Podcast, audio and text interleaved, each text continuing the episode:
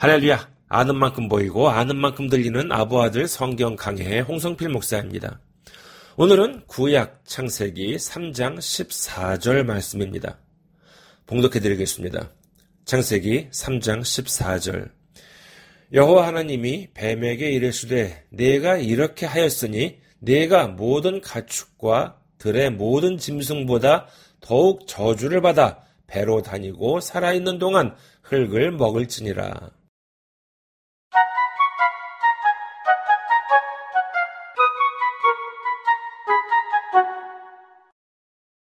이제 하나님께서는 판결을 내리실 때가 왔습니다. 그런데 여기서 주목해야 하는 점이 있습니다.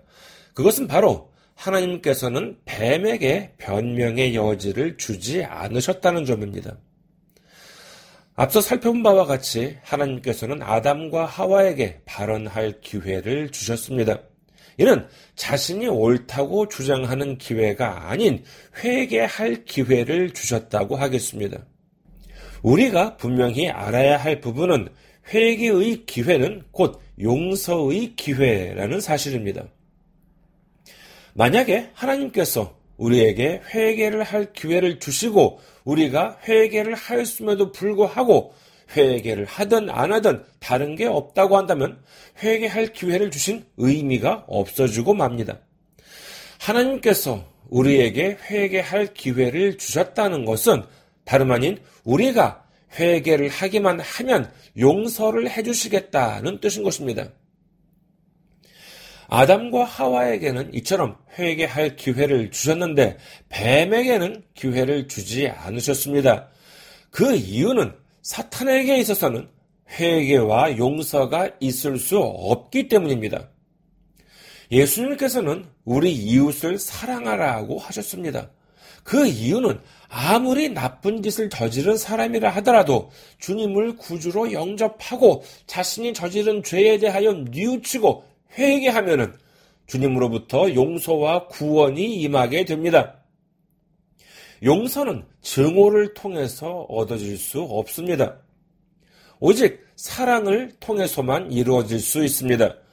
그렇기 때문에 주님께서는 우리 이웃을 아무리 우리 이웃이 원수라고 하더라도 이를 미워하는 것이 아니라 사랑으로 보듬으라고 말씀하고 계신 것입니다.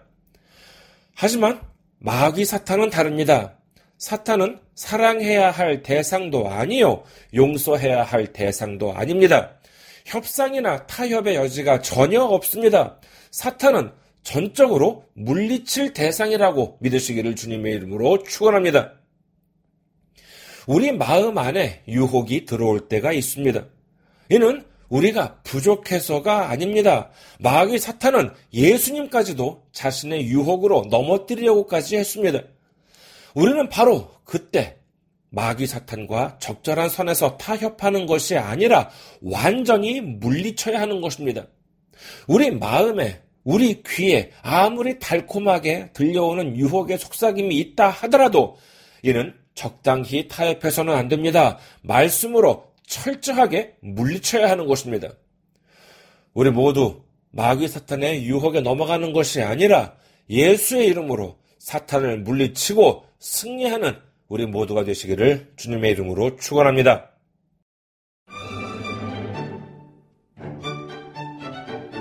아부아드 성경 강의는 여러분의 기도와 성교 후원으로 운영되고 있습니다.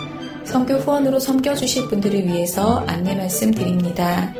KB국민은행 079-21-0736-251 KB국민은행 079-21-0736-251 홍성필입니다. 여러분의 많은 기도와 관심을 바랍니다.